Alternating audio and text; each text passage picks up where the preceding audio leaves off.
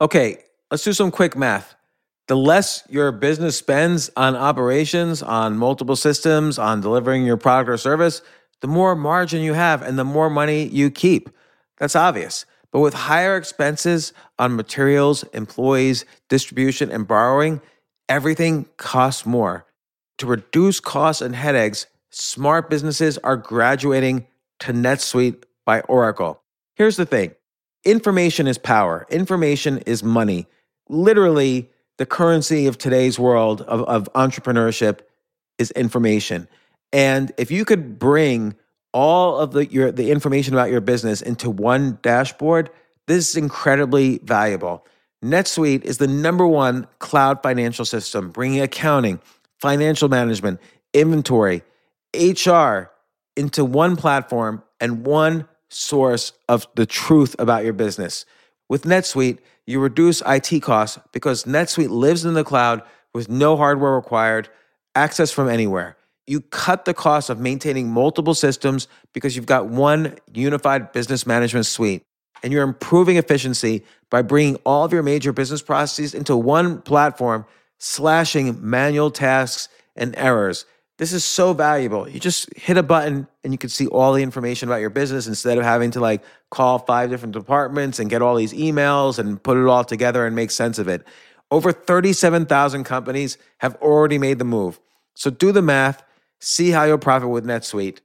Backed by popular demand, NetSuite has extended its one of a kind flexible financing program for a few more weeks. Head to netsuite.com slash James. netsuite.com slash James. netsuite.com slash James.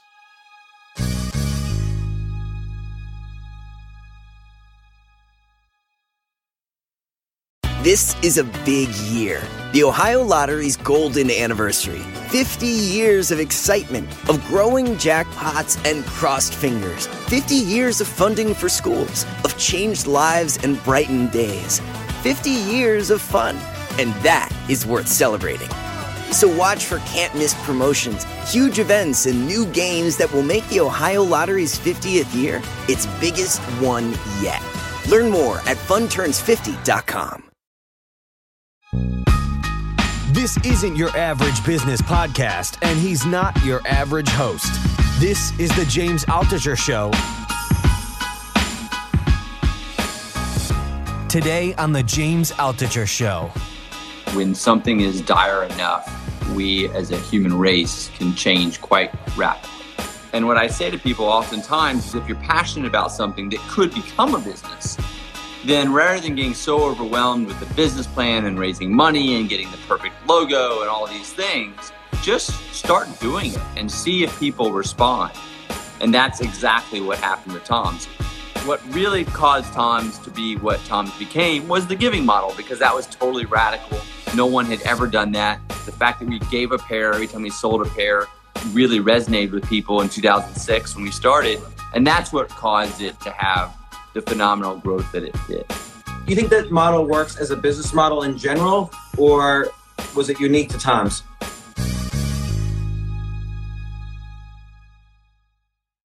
This is a great episode with the founder of TOMS Shoes. That's the company that if you buy a shoe, they give one shoe for charity. I'm wearing my special Marvel Comics edition of TOMS Shoes right now.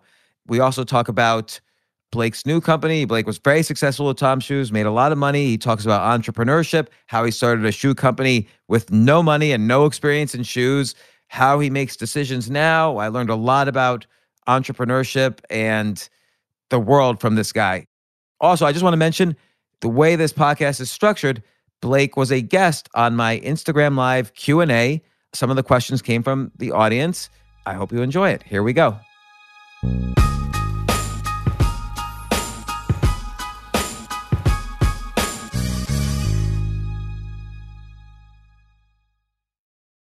So, uh, is it okay if I ask you about TOMS shoes, though? And then we'll talk about Made For. Yeah, so I'm gonna, I'm gonna move because I had that backlight, so I'm gonna get a better situation here for us. I'm new to this IGTV stuff. I think this will be a little bit cleaner. Oh yeah, that's better. I think, okay, I cool. think everyone in the world is new to everything video in the past nine or ten Yeah. weeks. So we forgive you. Yeah, it's, it's great. It's it's amazingly intimate. I mean, I feel like I'm right there with you guys right now, and uh, I I really I appreciate this medium. I think that even post post quarantine, um, I think this is a. I hope I hope some of this sticks because I think it's uh, and it's so much better on the environment, right, than me getting on a plane and flying to you and all the carbon emissions that I re- require to do that. So it's efficient. I feel like it's still very intimate, and uh, we can reach a lot of people and help it, people, you know, uh, live their best life. It's so true. Like we used to do all of our podcasts in person, and I realized this is actually so much better because, like you say, it saves on transportation time and costs. It's it's easier for me to take notes. It's easier for me to connect with a lot more people during the day, and uh, I think this is the way to go. And like you say, it's good for the environment. It's amazing how within 10 weeks, it seems like we've cured the environment uh, just from staying, being locked at home. We'll see if it sticks. Yeah, it's, it's fascinating uh, how much can change. I think if, you know, I don't know if this is the first of many of these experiences in our lifetime or in future lifetimes, but it definitely feels like this was a very important, uh, you know, example that when something is dire enough, we as a human race can change quite rapidly. Um, and well, so hopefully Blake, um, we'll apply that. Blake, let me ask you this. In the beginning of this quarantine, we all thought this would maybe be this great unifying event. Like this is the first time the entire human species has unified together to fight a common enemy or to progress a common goal. But it, it seems to have degenerated into polarization all over the place. What what do you think is the net effect of this societally, other than the health effects? You know, I think that it's easy to get caught up in the polarization because that's what the media um, wants you to kind of pay attention to, and then therefore they keep your attention, and then they sell more advertising. Um, and so, I, I, think the reality is the way that the media and, and that we are feeling the polarization is probably stronger than what is in reality. I think that you know there are a lot of people that have been unified, maybe not across political divides, but definitely within just their families. I mean, the amount of parents that have deeply connected to their kids, both young kids and even older kids that came back home that were living out of the house, um, is really profound. I mean, the strength of the, of the family structure we know is such a critical part of uh, the strength of our, our culture at large. And so I think there's a lot of unification that has happened. Um, and, and I think over time, if we don't lose some of the lessons and the importance of this connectivity. And that's one of the things that we talk a lot about with Made For how important human connection is, whether it's done virtually like this or in person. You know, all the research shows in terms of longevity and well being that having more, uh, you know, really authentic, intimate, important connections in your life is key. And I think that has, in an odd way, happened even though we've been social distancing. Well, actually, then th- this is relates to one of my favorite questions. How many friends do you think someone needs to have, or what's the ideal number? I know everyone's different, but if you were to guess yeah. one number. Yeah, it's, it's a fascinating thing. I mean, I can just say for my life, you know, I probably have 20 what I would call very, very close friends that I would almost sh- I would share any intimate detail of my life with, and that's a lot. I think.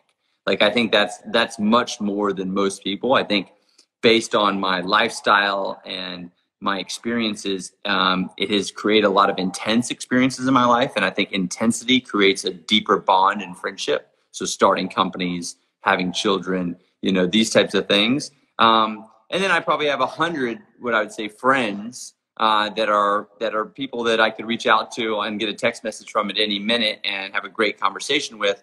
Um, but if if those if those hundred fell off and I only had the twenty, I think my state of mental health and well being would be just the same.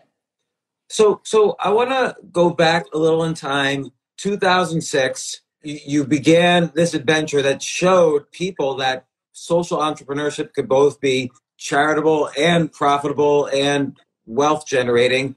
But what, what makes me really curious is you've come out and said that you didn't know anything about how to make shoes. You had $5,000 in the bank. And then you started this, you know, shoe and clothing empire that became immensely charitable. uh, and we'll we'll talk about that. But how did you? How, probably people were telling you at the time, Blake, you can't do this. You don't know anything about shoes. Leave that to Phil Knight at, at Nike. Don't be an idiot. Like, how did you get over that and and and then start TOMS? I think that you know the answer to that question is, is, is very parlays into advice that I give to all entrepreneurs or people thinking about starting a business, and that is I wasn't thinking about being Nike or being even TOMS, what TOMS is today. Like I met some children in Argentina that needed shoes. I discovered a shoe that was really cool that people were making like in their garages in Argentina. And I thought this would be a cool project. I could take these shoes back to Venice, California, where I live. I could sell them to friends and family. And every time I sell a pair, I'll make sure that we give a pair to one of these kids that need them and I was, you know, I did the whole thing with, like you said, 5,000 bucks to start. And it was just a project. It wasn't a company. We didn't have a business account. We didn't have like a DBA yet. I mean, it was, it was not even incorporated. It was just like a project. And, and what I say to people oftentimes is if you're passionate about something that could become a business, then rather than getting so overwhelmed with the business plan and raising money and getting the perfect logo and all these things, just start doing it and see if people respond. Um, and that's exactly what happened with TOMS. I mean, I had a couple hundred pairs in a duffel bag that I brought back from Argentina that we made in the guy's garage, you know, and, and, um, you know, one of the people that ended up buying the first pairs was the fashion writer of the LA Times. And then she wrote an article and then it kind of all just exploded and began the, the craziest ride of my life. I mean, TOMS is the fastest growing shoe company in the world for four years. Um, and so um, it, it, it, it went pretty fast, pretty quick. Um, well, what's, but what's the key ingredient in creating a good sh- shoe that people want to buy? Is it is it a commodity and it's just branding after that? Like you know the way the LA writer. You know, I I actually don't have the answer to that question, and I can prove that I don't because it's been very hard for TOMS to grow much since 2012. um, so for the last, you know, the first the first six years, we were like a rocket ship, you know, that could do no wrong. And then in 2012, it's still a massive business, hundreds of millions of dollars in sales every year, and tens of millions of shoes given. But we haven't been able to really figure out how to make another shoe that's as popular as our original shoe, which everyone knows us for, which we call the Alpargata. So I don't really know much about designing the perfect shoe. I just think what I had was a very unique shoe that I discovered. And I think I had some innate talent in spotting something that wasn't, you know, pre- prevalent in the US and in the international markets that I thought had appeal just from a style standpoint. So I guess I got kind of lucky and right there. Um, but this shoe had been around for hundreds of years already. So it's not like, I mean, this is like, this shoe is like as old as the huarache in Mexico. I mean, this shoe is what farmers have been wearing in South America for generations. So it wasn't like I really d- created something. Now I improved a lot on it. I gave it a different bottom unit. I gave it a different insole. I gave it different colors and patterns. But yeah, so I think what was what really caused TOMS to be what TOMS became was the giving model because that was totally radical. No one had ever done that. Um, the fact that we gave a pair every time we sold a pair um, just you know really resonated with people in 2006 when we started, and that's what caused it to have the phenomenal growth that it did. Right, and so now you've you've given away over a hundred million shoes. You expanded the giving, or, or or you know TOMS the company expanded the giving to helping um, people who were losing their vision, who had lost their vision. You've restored sight to tons of people all around the world. You've provided clean water to villages all over the world. Like, has there ever been a point where people were saying to you, "Whoa, t- you know, Blake, maybe we should, t- Tom should save some of this money for a rainy day"?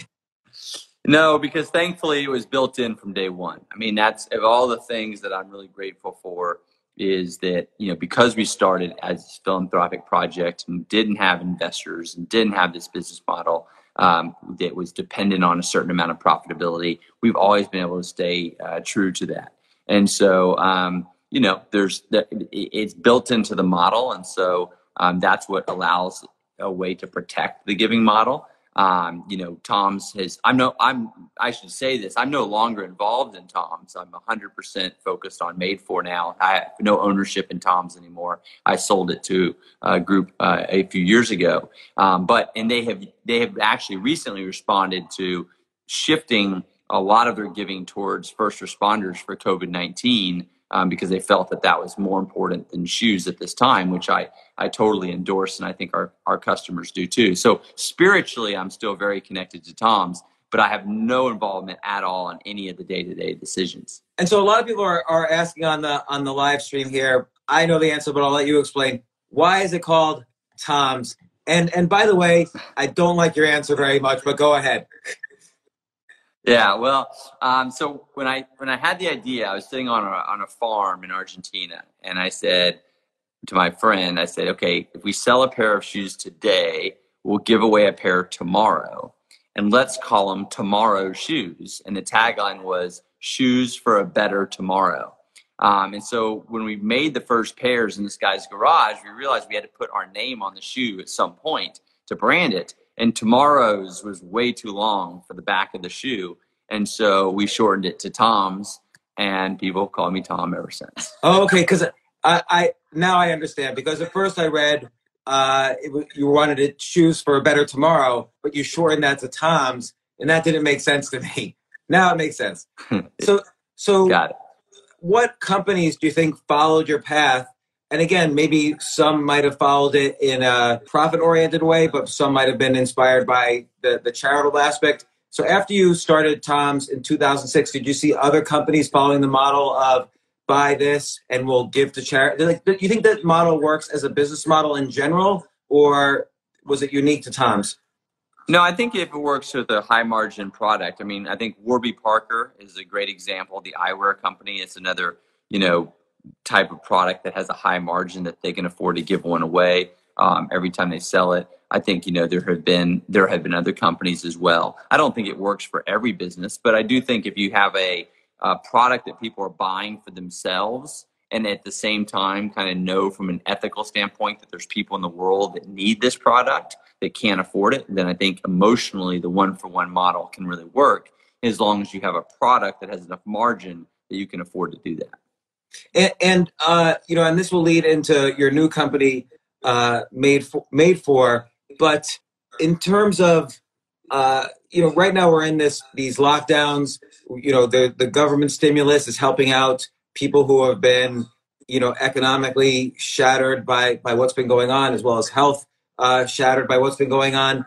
And I always wonder. It seems like this would have been an excellent opportunity for the community to help uh, uh, not just the government.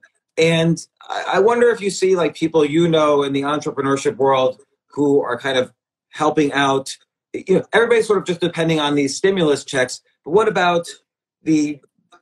I don't want to call out anyone in particular, but like the, the billionaires of the world, they could have also been helping, and maybe they are with, you know, direct payments to employees or, you know, helping with food yeah. or water or whatever shortages are even happening in the U.S. right now. Do you think that is is less than you would have hoped for? You know, I, I will say this: I have been um, inspired and impressed that the, the the people that I do know that have immense resources are are doing a lot philanthropically. Um, I mean, and I know myself personally. I there's ten nonprofits that I didn't even know their names that now I've gotten intimately involved in and, and written some pretty big checks to um, because um, just this this time is demanding that. So I think you know we're looking to the government. I think on the macro side for the stimulus packages to help businesses and things like that. But in terms of first, you know, first responders and really, I mean, we're where I, I see a lot of it in my hometown of Jackson Hole, Wyoming, is we have a lot of people who really live paycheck to paycheck and have no savings. And so they were just, you know, completely devastated by this. And so a lot of the help of the wealthy people in Jackson Hole is going to you know really supporting our community. And so i've been i've been very impressed. I also think that in times like this um, it's important to do things anonymously or very quietly from a philanthropic standpoint. I think um, you know there's a lot in every spiritual text um, you know most notably you know the bible it talks about like you know the greatest way to give is to give anonymously um, because your reward is in the spirit, not in you know someone applauding you or patting you on the back. And so I think this has created opportunities for that. Now, not everyone has stepped up that I know, but there's a lot of people I know that have really stepped up uh, to help those who are struggling. And I think um, it's created a level of connectivity um, that is is really meaningful. So let's talk about your your new business. It's it's recently launched. I don't know if it's good or bad that you launched six days before a complete worldwide economic lockdown. But uh, your company, the new company is called Made For, and it's basically uh, uh, basically if you subscribe or if I'm a subscriber, I get these boxes once a month, which with uh, each box is a different subject like hydration or sleep or movement, and it's all wellness related. And you have a 21 day challenge plus whatever gadgets or whatever it is I need per box to meet these 21 day challenges. And again, it's all related to uh, wellness and finishing all 10 boxes and being a better person at, at the end of it. Uh, maybe, you know, I, I know a little bit of the story, but what led to this and what results do you think people will, will start seeing?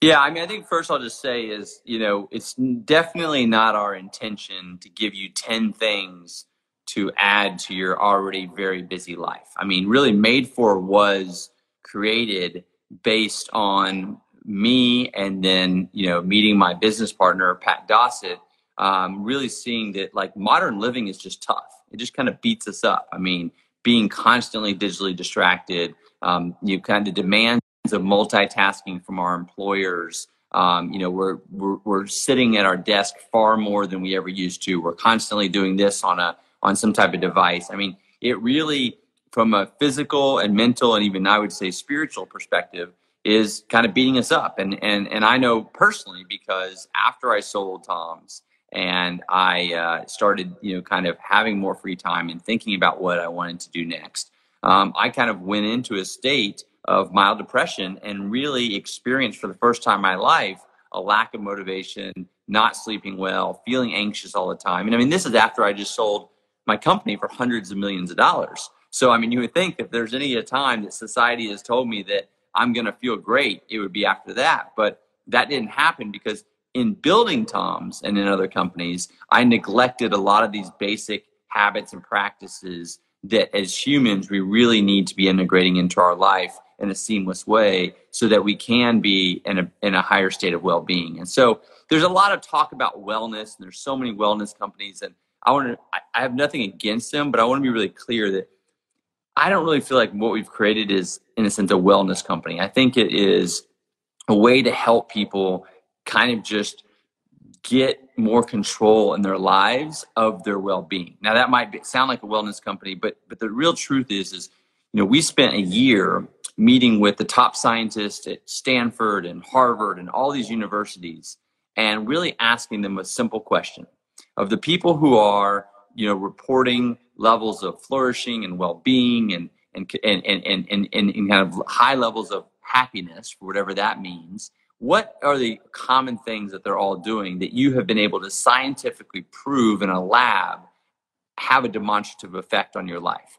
And so we started with a very different premise of we're not looking to sell you a magic pill or a potion or a 21 day change your life promise. We just want to look at like what are the basic things that we all probably know, but if we learned a new way to actually integrate them in our life, would change our lives. And that's when we came up with the, we found 10 things. And there are things like hydration. Like it's amazing how many people don't even realize it, but they're chronically dehydrated. And our body is made of 70% water. And depending on where you live, how much physical activity, what type of food you eat, your need for water every day is very different and it changes even as you age. And so we go into the science of hydration, not like, oh, drink this electrolyte water. I mean, that's kind of bullshit. It's really about like what is the actual amount of water you need to drink based on your, your unique lifestyle. So we help you understand that. And then as a tool that you get in your kit that month, we designed a beautiful water bottle that helps you keep track of how much water you're drinking throughout the day. So then you can make the correlation between I drink this many bottles and I feel like this, or I only drink this many bottles and I feel like that. And so over time, that's creating new kind of neuroplasticity in your mind and really making it easy for you to develop a much better hydration practice going forward. So we don't want you to have to ever think about, oh my God, I got to drink six bottles of water today. If that happens, then we failed. What we really want is by changing your understanding and creating this new neural pathway by uh, completing the challenge every day for 21 days, you'll just naturally grab water when you wake up in the morning instead of just your coffee first thing, or you'll naturally carry a water bottle with you to every meeting. You know, so it, it's it's that's the type of philosophy I'm made for, and so and each one builds on itself. So after you you know maybe accomplish something that's relatively easy, then that gives you the growth mindset that then helps you learn something like how to integrate gratitude in your life. Now that might sound really soft, but the truth is is there's so much science around how you can integrate gratitude practices in a way that really insulate you from a lot of the trials and tribulations of life. And it really affects your mental health, it affects your sleep, it affects your relationships, everything. And so we really with made for what we do is we look at the physical the mental and what i call the purposeful. You could call it the spiritual but i think it's more about asking yourself what am i made for? What is my purpose? And there's so much science around having an understanding around what your kind of clear purpose is will help kind of um, leverage all these other habits that we're um, we're helping teaching you. So it's I know that's a long description, but I, I it, it, one of the things that's great about Made for is it's almost hard to classify what it is. Um, and we can tell you, you know, it's a 10 month program, and each month you get a special kit in the mail, and it's completely analog. There's no digital apps because the science showed us that all the digital devices is really impeding your ability to learn new things and really change your habits and behaviors. But really, what we're just trying to do is help people have more personal agency in their well being and that has proven to be incredibly relevant during COVID nineteen. So, are, are you saying things like, uh, you know, a lot of people get the Apple Watch or Fitbit to see how many steps they walk in a day? Do you think that stuff is ultimately perhaps detrimental because we're outsourcing our awareness of our health to a device?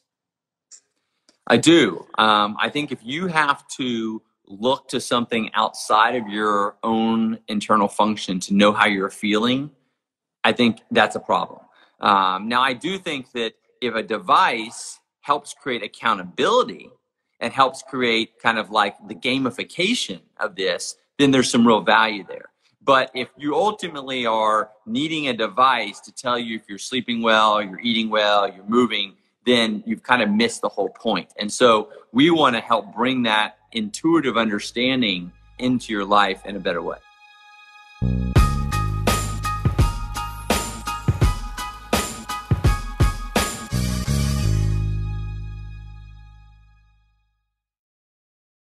I have to say, Airbnb has changed my life. I just love staying in Airbnbs. Like in about a month, I'm going to Cocoa Beach, which is right next to Cape Canaveral. I'm going to watch some rocket launches. I'm going to, of course, be staying in a very nice Airbnb on the beach. And it's just such a great experience. Like the whole world is available to us now because of Airbnb. But whenever I'm at an Airbnb, I always realize, you know, I the home that I left to come to this Airbnb, I could be making money on that right now by hosting and and being an Airbnb myself. So, and I've known people, I had a friend who basically, you know, made a living from turning his home into an Airbnb. So if you have a home, but you're not always at home, you do have an Airbnb there. And it's an e- it can easily fit into your lifestyle and it's a great way to earn some money. Your home might be worth more than you think. Find out how much at airbnb.com slash host.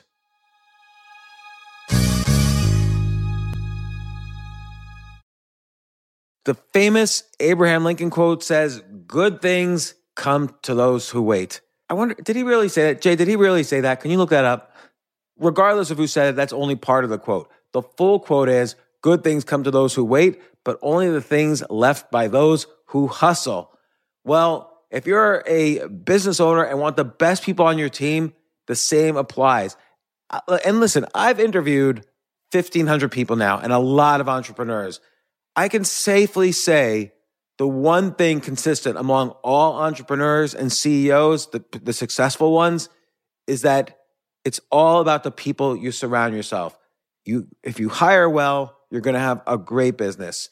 And, you know, thankfully, ZipRecruiter puts the hustle in your hiring. So you find qualified candidates fast. This is so important. And I, I want you to try it. You could try it as a potential employer or employee. You can try it for free at ziprecruiter.com slash James. ZipRecruiter's smart technology finds top talent for your roles right away. Immediately after you post your job, if you're hiring, ZipRecruiter's matching technology starts showing you qualified people for it. And I will tell you that I signed up on ZipRecruiter as a potential employee. You know, I just wanted to see how it works. And right away, it started matching me with really amazing potential employers. So give it a try at ziprecruiter.com slash James. Let ZipRecruiter give you the hiring hustle you need. See why four out of five employers who post on ZipRecruiter get a quality candidate within the first day. Just go to ziprecruiter.com slash James to try it for free. Again, that's ziprecruiter.com slash James. ZipRecruiter, the smartest way to hire.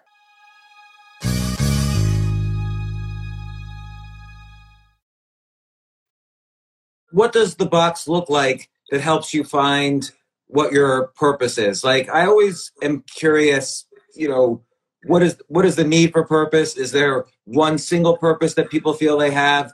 Like what how, how does one take steps, even micro steps, to kind of aim them in the right direction of finding out what their purpose is?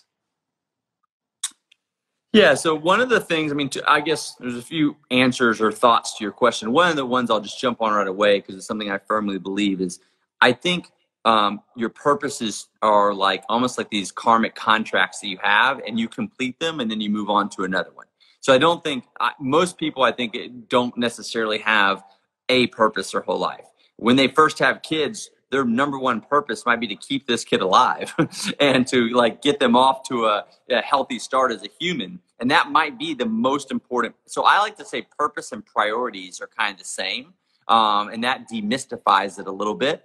Um, and so, if you can align your energy to what is the biggest priority, that's oftentimes your purpose at that time.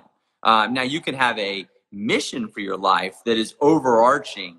That you know, my my mission, for instance, is to live a courageous life with grace and moderation. And so I think about everything is like, is this a courageous decision? And so starting TOMS was courageous because you know, giving so radically had never been done.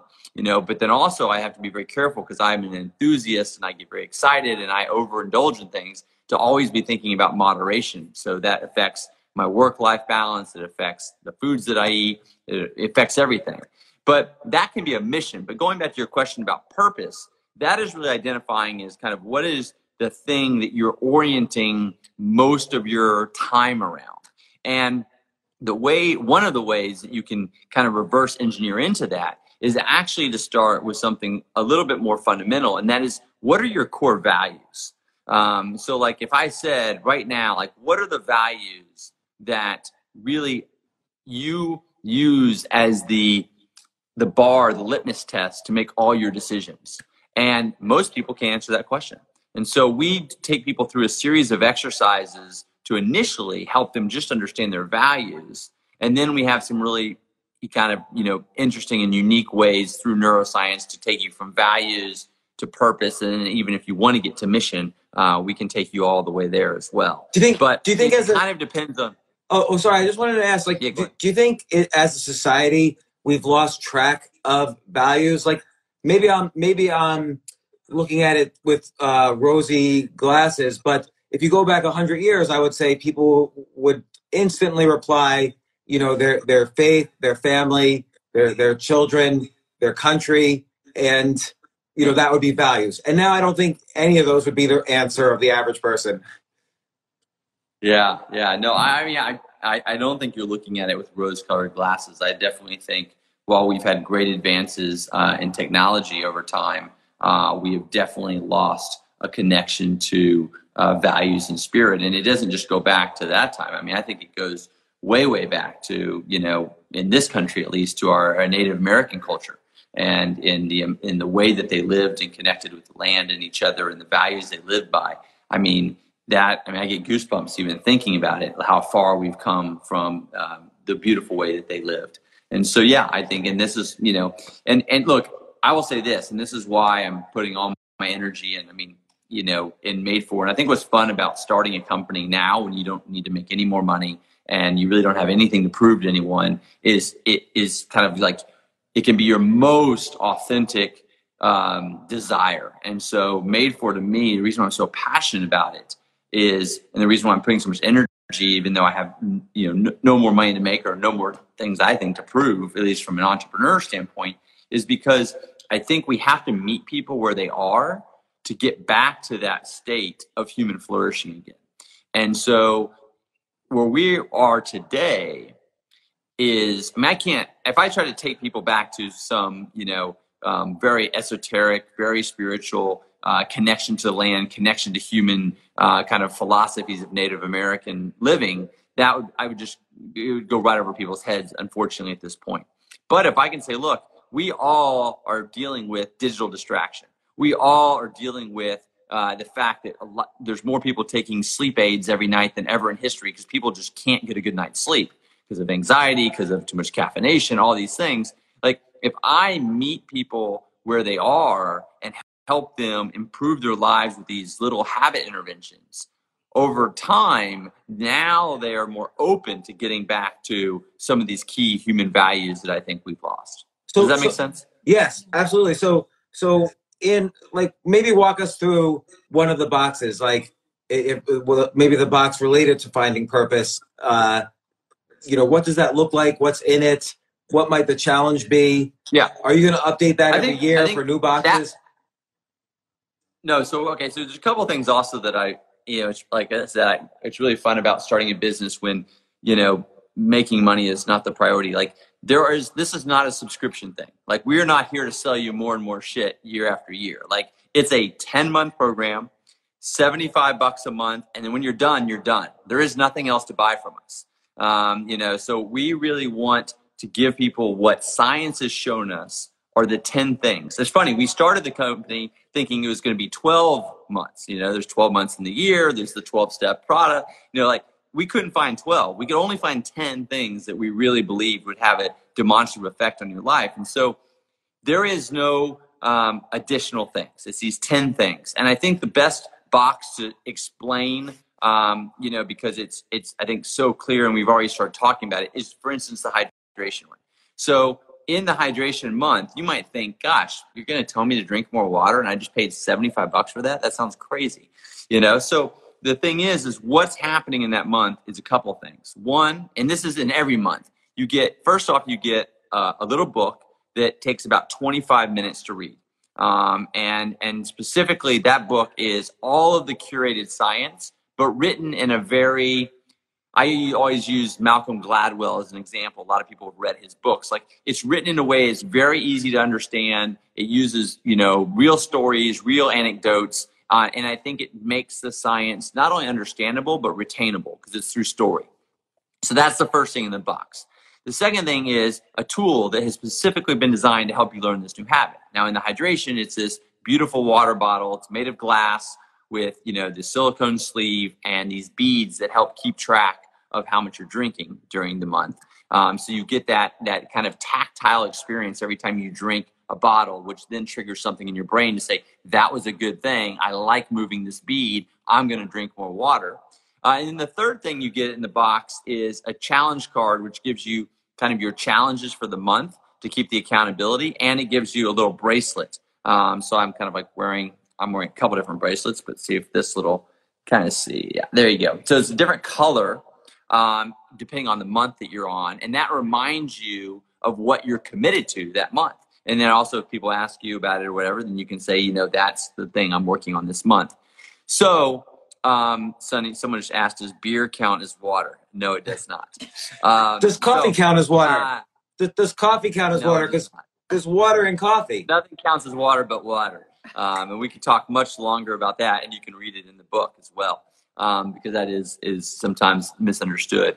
Um, but so the, the so so in each month you get those three elements, now, the one thing also um, that is um, that I will say is even though the entire program is analog and you never have to engage digitally during the 10 months, we did find in the beta test with th- we did 1300 people over a year did the beta and what we found one of the components that was really critical that we could only find te- uh, a, technological solution for was community and accountability and so while many people are doing the program on their own or maybe they're doing it with their husband or their wife or a good friend or a colleague at work one of the things that's important is being able to be part of a community if they want to be so we don't require it but we have these private Facebook groups for each class that all starts on the same day of the month. And then they can share their experiences, challenges, etc. And then myself and Pat, my partner, get on those groups, usually on Sunday nights, and we respond to people's questions and things that are going on. So that is a piece that we added that we feel is really important to have that community and accountability when you're trying to have habit change. Um, and so you know, there's, I think in this next class, uh, this starts on June 1st. We have 600 people, 700 people going through it. You know, a subset of that will go on the Facebook group um, and, and they'll do this together. And that's the other thing is we basically take signups. I think today's the last day to sign up for the June class. Um, but basically, we take signups up until the 20th of every month. And then as many people sign up, they become a class together that starts the next month. So they go through the program together. And even though they're strangers, a lot of them become pretty close just through, you know, the private Facebook group on sharing their experiences, which is, is really cool to see. And why is each program or each month is it a 21 day challenge? Like what's the what's the secret of the 21 days? Yeah, I mean there there has been a lot of, you know, talk and, and research around what it takes to form a habit. And 21 days or 26 days sometimes is, is kind of the, the magic number. Um, you know, and so, you know, rather than saying, uh, we found what, what we try to do in general with Made For is give you the most, we call it the minimum effective dose or the minimum viable effort. So we try to give you the smallest thing that you can do that will have an effect on you. And so, you know, if we gave you, a, even though the there's typically 30 or 31 days in a month, if we told you you had to do it for 30 days and then you missed a couple days, you would feel like you failed. But we found that the minimum viable um, number of days in a month to create a new habit is 21. And so that's why the challenges are 21. I see. And so, you know, by the way, um, I don't know if it's a coincidence or not, but one of your advisors, the Stanford neuroscientist, Andrew Huberman, is a friend of mine. He's been on the podcast twice. Really oh, smart really? guy. Yeah. He was just on like yeah, last week. No, Andrew. Oh yeah. So Andrew's yeah, he's the head of our our advisory board committee. He's an equity owner of Made For. Um, he's become a good friend, and he really was uh, and a really important person on this journey. You know, when Pat and I met, Pat's experience is very different than mine. He was a Navy SEAL for nine years. You know, very focused on human potential, um, using the best of the best in research and science to you know um, to keep our country safe. And uh, and so when Pat and I met, it was this really unique combination of like this kind of hippy dippy entrepreneur and this like hardcore military, you know, SEAL. And I feel like Andrew's right in the middle of us. Um, and so when we met Andrew, he was the neuroscientist. Like the we're kind of like the three legs of the stool. And Andrew has been an incredible asset to the company and is helping us tweak it every day. And while you've been going through these boxes and the, not only the development of the company, but I'm assuming you've been participating in these challenges, what do you feel you've most learned about yourself in the process? Yeah, it's great. I mean, it's interesting. Like one, I've been doing, um, you know, we I've been doing a lot of, um, you know, different podcasts and things, and some about Made For, and some just about, you know, business thought leadership during COVID nineteen. And the question that I, you know, regularly get is, you know, how are you doing and, and, and, and what's keeping you feeling good or, or sane or during this time? And, and, and without trying to like shamelessly promote Made For, I'm like, you know, I spent the last year integrating these 10 fundamental things into my life and they really are kind of insulating me from all the stress of of this time you know and so what i found is is that you know and what we would say with all of our members, you know, of the 10 things, you know, a few of them you're just going to immediately click with. They're going to become part of your life. You're never going to even think about them again um, unless you do some deep thought, and they're just going to be they're just going to be part of your baseline. A couple of them you might not connect as much with, and that's totally fine. And then a couple are things you actively have to focus on, like almost a little bit kind of like for me, it's like working out. Like, I mean, I love to feel healthy, um, but like I kind of have to like set it in my schedule. If I don't say like I'm going to go for a run today or I'm going to do some yoga, then I just it, it, won't become my priority. I mean, I just love being an entrepreneur. I love being a philanthropist. I love doing these things, and and so some of them will be hard, a little bit harder than others. And so what I found for myself is is like anything in life, it's just like you know, don't perfection is not the goal. Progress is, and I have seen a huge amount of progress in my own ability to uh, be in a positive mental state, positive physical state, feel like I'm working every day with a with a clear purpose because I'm doing you know most of these things every day in a very kind of seamless way. And so when you see people going through the program now, let's say let's say someone's going through a lot of troubles and strife right now. Maybe they don't have a job, maybe they're even food insecure even right here in the US. What do you think what do you think are the steps they can take, whether they have your, your program or not? What simple st- steps can someone take to sort of move themselves out of the anxiety and uncertainty that exists right now? And, and you know, knowing that you didn't have this period when you were planning the company. Sure. So I think the word simple is really important, and we should take a moment to focus on that because what I have found causes a lot of anxiety and stress is uncertainty. And we have a little bit more certainty today than we had, say, 30 days ago, but definitely 30, 45 days ago, there was astronomical amounts of uncertainty in people's lives, creating a lot of stress, a lot of anxiety. So I think, you know, whether it's with the Made For program or not, and this is something that Made For is very much based on, is taking simple steps that can give you personal agency and your own well-being.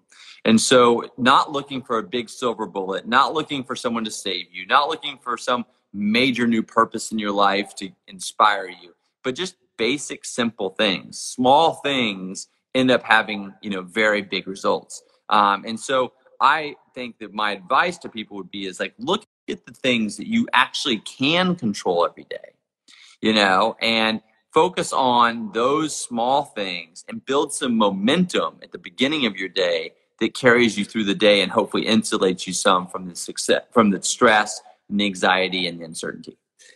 And you know for you what would you say right now is you know you mentioned before how you're scheduling time to work out you're uh, always excited about entrepreneurship. Are there any sort of unobvious habits or routines you've developed through this that now have become consistently part of your daily routine? You know things that surprised you even? I think the biggest thing is we have a whole month that is focused on uh, the importance of optimizing your sleep. Um, and that sounds very simple, um, but there are you know some interventions that we give you during the month um, you know with a physical tool and with some of the science and with some suggestions of how you prepare for your sleep and how you wake up and i would say that has surprised me how much um, how actually easy it was to go from not doing any of that to doing it. So that's the first thing, which is good news. Is that what you know it is you know very quickly you can kind of change your setup so that you can sleep better. And then the second thing, what really surprised me is just how much better I feel. Like I mean, a good night's sleep is like a superpower. And uh, you know, I have two young kids. I have a very busy life. Um, you know, I mean, it's it, it, you know getting a good night's sleep has proven to be uh, one of the most beneficial things um, not just during this time but just in my life in general it's something i'll never go back to not getting a good night's sleep i really prioritize it and i you know follow the protocols that, that made for taught me and so when you were first starting this company you and and your co-founder pat dossett you had an interesting conversation which is you asked each other if you had all the money in the world uh, what would you do? And that's how you kind of went back and forth and came up with this idea. Uh, you know, what's t- tell me more about that founding story because I think that that question's interesting. Yeah, yeah. So you know, one of the things that both Pat and I are very um, you know grateful for is, and going back to the question about friends, uh, is we have a group of, of, of, guy friends. There's about 13 of us in the group that every year we get together uh, and do a trip together. And um, the only time people ever miss this trip is if, you know, their wife is having a baby or there was a death in the family. I mean, it has to be a really significant life event to miss it. And we've been doing it for now, I think uh, this is our 12th year. And on this particular trip, we were surfing in Mexico. Um, and after a surf session that evening, um, I posed the question to the group, which we always like to have like a thought provoking question at night. And I asked that same question. I said, you know, if you didn't have to work for money, what would you do? And everyone went around with different answers. And Pat's answer was very much aligned with what I was personally interested in because of the mild depression that I'd gone through, you know, in the years prior. And so I was interested in this idea of, you know, for my own self, like what are the steps I can take so that I don't feel that way again? Because once you've experienced any form of depression, it's I think for the rest of your life, you hope that you never have it again. It's like that. It's kind of like that, you know, the, crazy uncle that you don't want to show up at Christmas. I mean, it's just like it can, it can come out of nowhere. And so I was very much on a personal quest to figure out what are the interventions, what are the practices, what are the habits that I could really ground my well-being in. And Pat, you know, was very interested in taking this knowledge to as many people as possible, um, and specifically going to science instead of just looking to the latest fads or trends. And so it was really Pat that met Andrew Huberman um, that really, I think, affected the trajectory of the whole philosophy of Made For. Um, but, you know, I think that question is an interesting one because, you know, if you have some time, which more people have today than ever before, uh, and you have um, the inclination, asking yourself some of these bigger questions can lead to creativity, uh, new ideas, sense of purpose, and it very much did uh, in the founding of Made For. And you know, I want to I want to briefly cover. You know, you've you've been making. Um, you know, obviously you you donate a lot. You're very philanthropic. Uh, you've also donated to research at Johns Hopkins uh, focused on the potential uh, medical and psychological benefits of uh, you know hallucinogenics and and things of that sort. Uh, tell us a little about that. Like, what do you think is going to be the result of that? I think we're in a very fascinating time uh, in culture and in medicine right now, where you know we have a lot of people um, suffering from you know things like depression, um, you know, um, you know, uh, PTSD, um, you know, op- opioid addictions, and uh, a lot of the pharmaceutical interventions are helping with some symptoms, but proving to be less and less effective.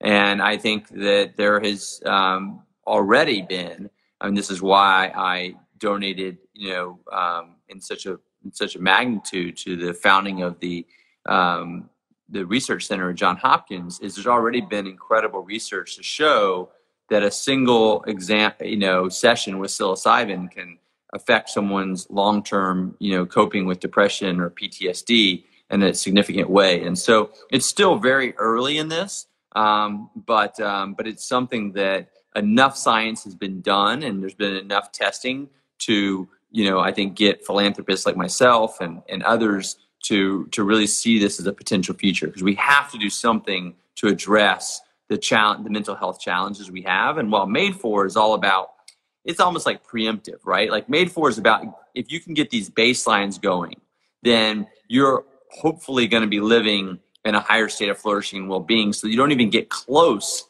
to some of these real mental illnesses. Now, when you get to the state of having the mental illness, and especially at this severe level that we're trying to treat at the Hopkins Center, um, that's when you need bigger interventions. And I just don't have I don't believe that pharmaceuticals are being as effective as they need to be, and that's where I think the plant medicines, um, specifically psilocybin and MDMA, are the two ones that we are most working with. Uh, have the possibility to do that, and the great thing is, you know, with the psilocybin, it's it's a it's a mushroom that grows in nature, and and uh, it's readily available, and it can help people at a at a very low cost.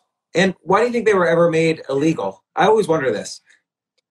Yeah. So, I mean, look, I, I'm not the expert, but I've read enough of the history of this because of my, you know, philanthropy here. I mean, you know, I think what happened, um, you know, in the 60s and 70s, specifically with LSD, um, was it became a party drug. Um, it stopped being used in, in the therapeutic uh, form in which it originally was used for, um, and and it you know caused a lot of people to create a lot of unrest, especially among politicians and, and different people, and and and, I just think it, it scared people, and so you know it's it's unfortunately I think the whole psychedelic field kind of got shut down with the focus on uh, what was happening with LSD. And, you know, I wasn't old enough to experience that then, so I can't comment on whether it was good or bad for society, what was happening with some of the kind of expanding consciousness that was coming from that. But, um, but I think it really was a political thing. And, and because of that, the research really got kind of, you know, stopped for, you know, 20, 30 years. And just in the last 10 to 15 years, um, it's been, you know legally allowed to study again and now to be researched in, in universities and whatnot and so someone someone listening to this you're they're, they're going to say well this guy's so entrepreneurial you know tom shoes was was great and they combined that with charity now he's doing made for which is again this positive thing to help people improve their lives but also there's you know it's a company it's you know you, you have partners and so on and they're thinking to themselves and even before this you you dropped out of SMU to start your first business, a, a, a laundry business. Then you started a billboard business in, uh, uh, I guess, Nashville. What what are some techniques or steps now? If someone wants to be a little bit more entrepreneurial, or they're a young guy, they don't have, or, or a hmm. woman, they don't have money to their name. What's what's some steps they could take to to get into that mindset from your point of view? You know, for me, for me, I think almost all entrepreneurial ventures, whether they remain very small or become large, like TOMS did, um, really start with identifying uh, a need and, and and and kind of a personal frustration. You know, I always like to use the example of uh, the software company TurboTax, um, which might sound odd, but like it was started because you know someone was like, "I'm sick of having to pay an accountant to do my taxes. Like I have a regular job. It's not that complex. Like, and I hate paying taxes. Now I hate paying the guy to do my taxes. And so, you know, there should be a software that you could buy for 20 bucks that does my taxes every year. And, and that's why TurboTax became, you know, one of the biggest you know, software companies in the world. So I, it, it, I think what I advice I give to people is the people that I have seen that have either gone to college or not gone to college, but have said, you know, I want to be an entrepreneur first and then try to come up with a business idea, very rarely are successful.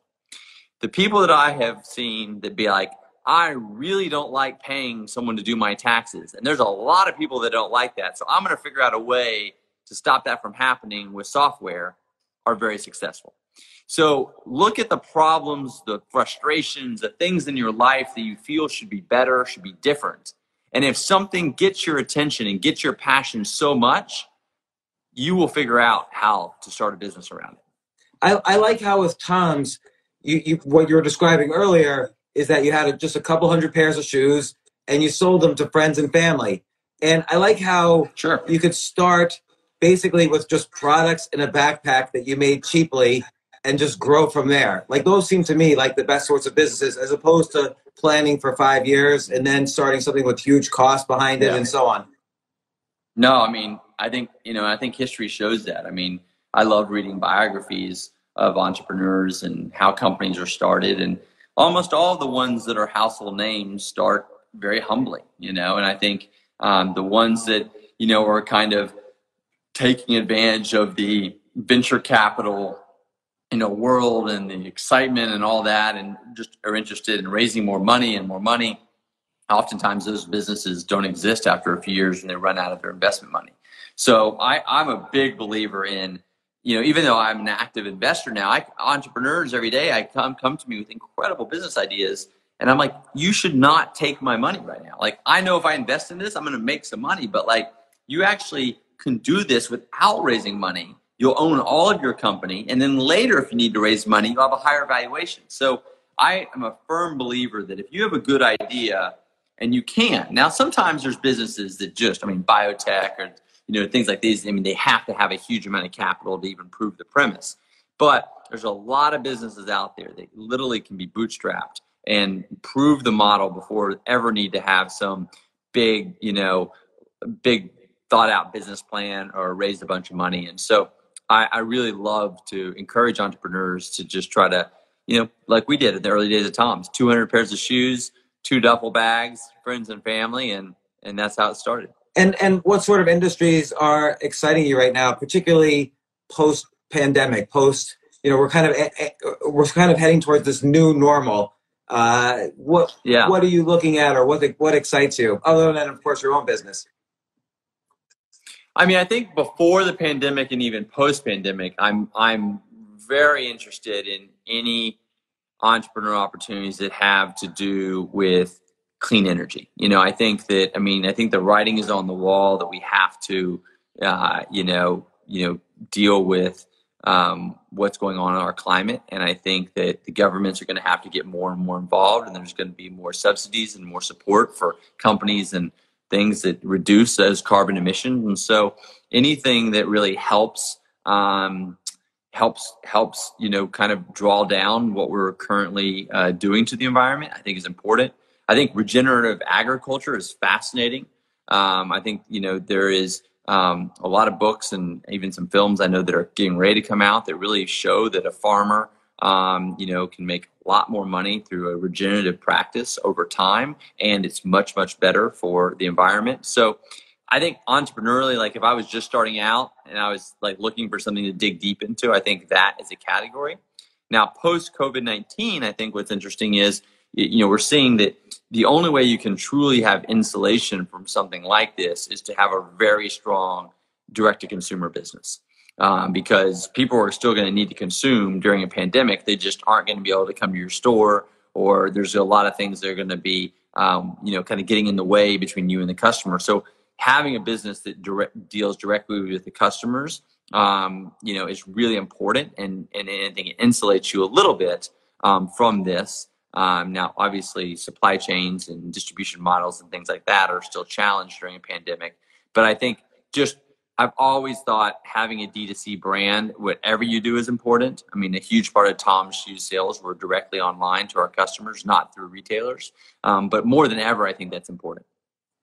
Excellent. Well, uh, let me see if any of uh, if we if anybody asks some questions. I'm seeing if uh, Jay, who's on there, has some questions for you. Um, oh, are you doing your manufacturing here in the U.S.? It's a great question.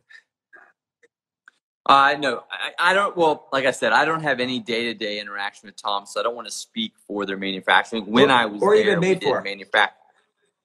Oh, Made For. Um, yes, some of the manufacturing is done in the U.S. and some of it is overseas. I don't know the exact percentage, but there is some of the tools and publications and stuff that are made here. All right. Well, you know, Blake, thank you so much for joining the IG Live. Like I mentioned, this is going to be turned into a, a podcast as well. And I saw in the comments a lot of excitement about Made For. Uh, I think uh, I got sent a discount code, which everybody can use. Um, if you go to yes, please. If you go to getmadefor.com, M A D E F O R, getmadefor.com, and you type in all capital letters M F James Altucher, then you get some discount. Unfortunately, I got twenty percent off. I got this discount code right after I bought my full ten month package, but that's okay. well, thank you so much for having me on, and uh, I'm excited to see how your community responds and joins us on this journey. Yeah, excellent. Well, thanks so much, and appreciate it.